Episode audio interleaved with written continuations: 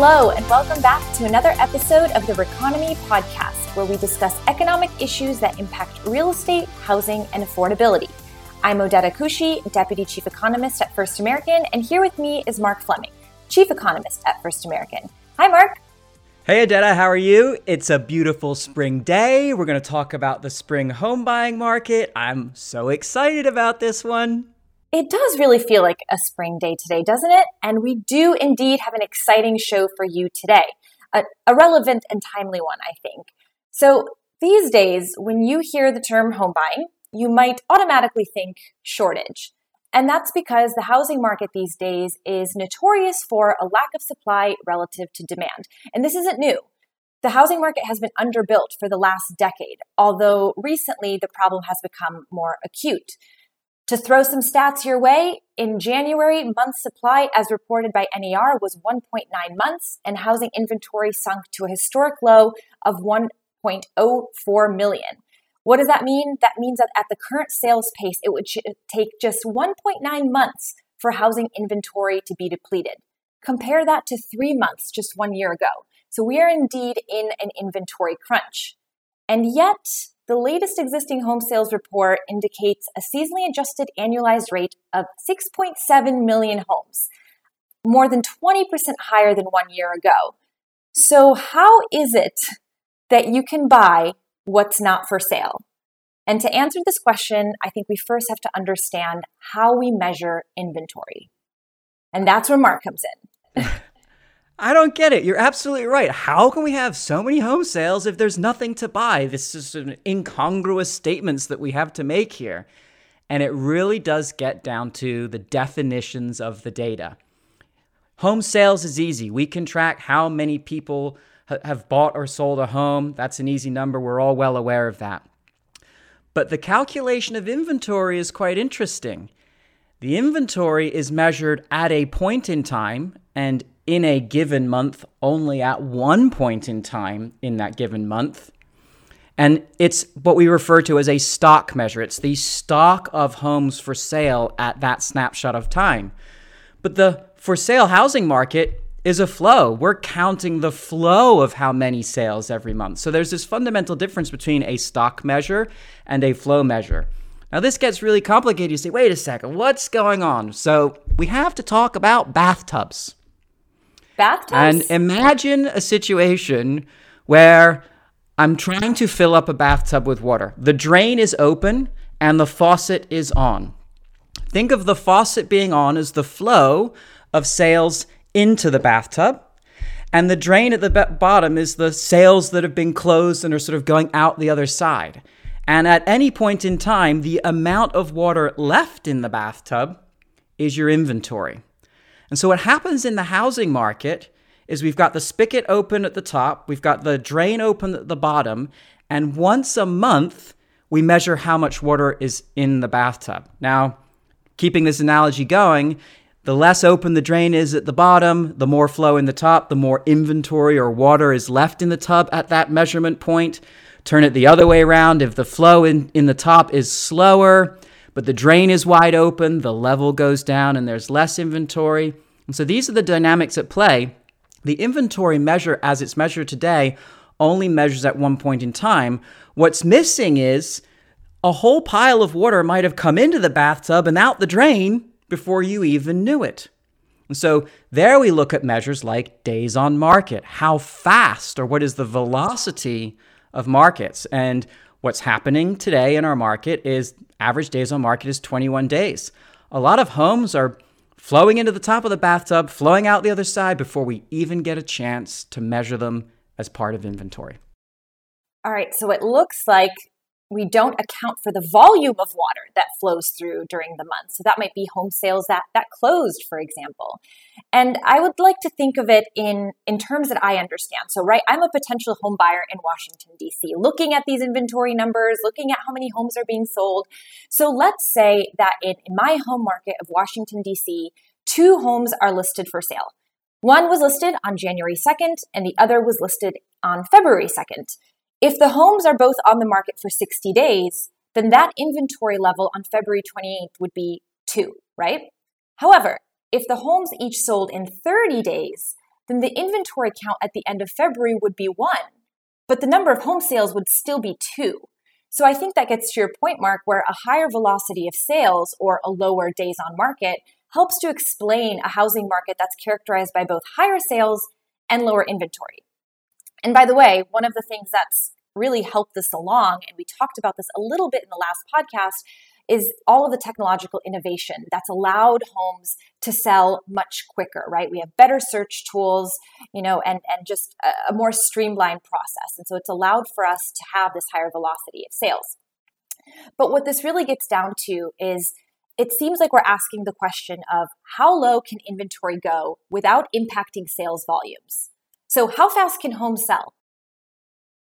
Well, you know, I love the 1980s. So we got to go back to the 1980s and the 1990s. And if you recall the old conventional wisdom, well, actually, you don't recall because it's not 80s and 90s. But in those days, we used to say, well, you know, it would take 90 days to sell your home.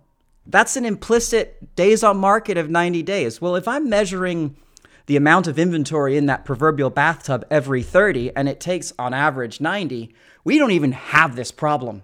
It just doesn't exist, right? But as you say, technological innovation, more ability to find homes for sale, like the all of the things that are making those matching markets, like we talked about in our last podcast, making those matching markets more efficient is creating the ability or the velocity of the market to actually increase. We use uh, in manufacturing, they use the term just in time supply, well, our stodgy old housing market seems to be moving more towards this just in time supply style of marketplace because the matching process is that much more efficient due to technological innovation. So the question then becomes how low can you go, as you ask? Well, it's probably going to be governed at least by how long it takes people to go back and forth and negotiate a contract. So, what, right. five, maybe 10 days? um, seems to be a reasonable floor. But the bigger question then becomes maybe what we're seeing in the low traditional measure of inventory is a combination of two things not just the current supply and demand dynamic, but almost a paradigm shift in what's considered normal from an inventory level. Because if we're moving to a just in time supply style market, even in a balanced supply and demand market, we might expect to see less inventory in the bathtub at the end of any given month. That's a really good point, and I'm not going to let you make an 80s, 90s comment without making um, a, a comment back, and that is I think speaking on behalf of the millennial generation, 90 days on market is unheard of. I mean, I just can't fathom being in a housing market where where that's the case. Um, I'm, I'm quite used to this whole 21, 21 days on market scenario. But you know what you just mentioned really kind of begs the question. So we might be in this new normal. So what's what's potentially a better way to measure inventory if if not at the end of the month the stock measurement that we were just discussing what's a better way to capture inventory well we have to recognize first of all that there are two different types of measures the stock and the flow, and be conscious of mixing them. And I think we've basically established that the stock measure of inventory as we do it today is insufficient because you could have an unchanging stock measure of inventory and very low flow, very low velocity. And it's the same exact measure of inventory and very high velocity. You just wouldn't know the difference by looking at the stock inventory flow. So it has to be at least a combination of things all at the same time healthy markets may not necessarily be simply characterized by a stock measure of inventory, but also by that dynamic of velocity. So, the better way to measure it is to not look at just one number, but really understand the dynamics of all of these numbers as they interact effectively in that bathtub analogy. Right. So, we've explained how it's possible to have historically low inventory with historically high home sales. Let's finish out by explaining what we expect going forward for both supply, for demand, and then, of course, for market velocity. And then you mentioned a potential velocity floor. Um, you said, you know, how long does it really take for a home to be sold? So, what happens when we reach that floor? Are we going to run out of homes for sale? if we knew what the floor was, we might be able to figure out if we would run out of homes for sale. But I, I presume yes. I mean, if the if there's so little left in the bathtub, that floor, that that's actually really just perfect just in time supply. So you wouldn't run out of homes for sale. It would just be that a home is never sitting on the market. It's being delivered, it's being found, it's being bought, and we move on to the next one. So you can have high velocity and be at the inventory floor with basically the amount of water flowing in and the amount of water flowing out being exactly the same. I think the bigger issue though is, you know, in the long run or in this spring home buying season, you know, do we expect that there will be this surge of extra, extra supply? You know, will more flow in from the top into that bathtub? Well, we know that home builders are building as fast and furiously as they can, but it's just not going to be enough. Home building and new home sales only represent about 10% of the total market. The other 90% of the market is, is represented by existing home sellers. And those existing home sellers, well, they're looking at it from the perspective of one, I might be able to lock in a 3% or below 3% mortgage rate right now. So that's creating one disincentive not to bother to sell your home for sale. But more importantly, almost all of those home sellers are also going to become home buyers as soon as they sell their home. And put yourself in the home buyer's shoes. You're saying, well, I don't know that I want to sell because I'm afraid I won't be able to find something to buy because the velocity is so fast. So I don't expect to see the traditional surge in inventory like we've seen in years past in the spring home buying season. And you know best, Odeta, that the demographics of millennial demand and the low interest rates, even though they're a little bit higher than a month ago, they're still low. There's, you know, that demand's going to remain. So supply and demand dynamic unchanged. No near term perceived flow of additional supply and I just don't think there's going to be much inventory relief or and the velocity will remain high in the market this spring. Well, you made a lot of good points there. Everything from this existing owner rate lock in effect uh, to the inability for existing owners to find something better to buy to incentivize them to leave that home. So um, we're in for a continuation of this supply crunch. But given the explanations today, it seems you can buy what's seemingly not for sale. But this spring, buyers will have to move very fast to keep up with market velocity. Thank you very much for joining us on this episode of the Reconomy podcast. Be sure to subscribe on Apple, Google, Spotify, or your favorite podcast platform you can also sign up for our blog at firstam.com slash economics.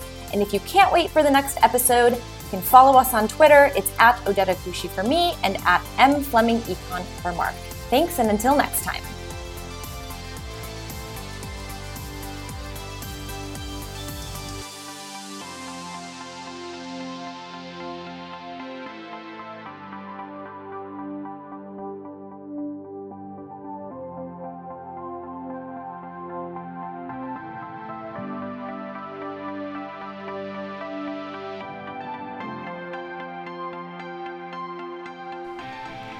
We hope you enjoyed this episode of the Reconomy podcast from First American.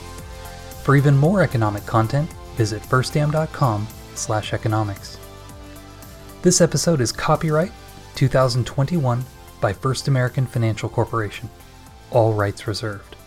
For more information, visit us at firstam.com.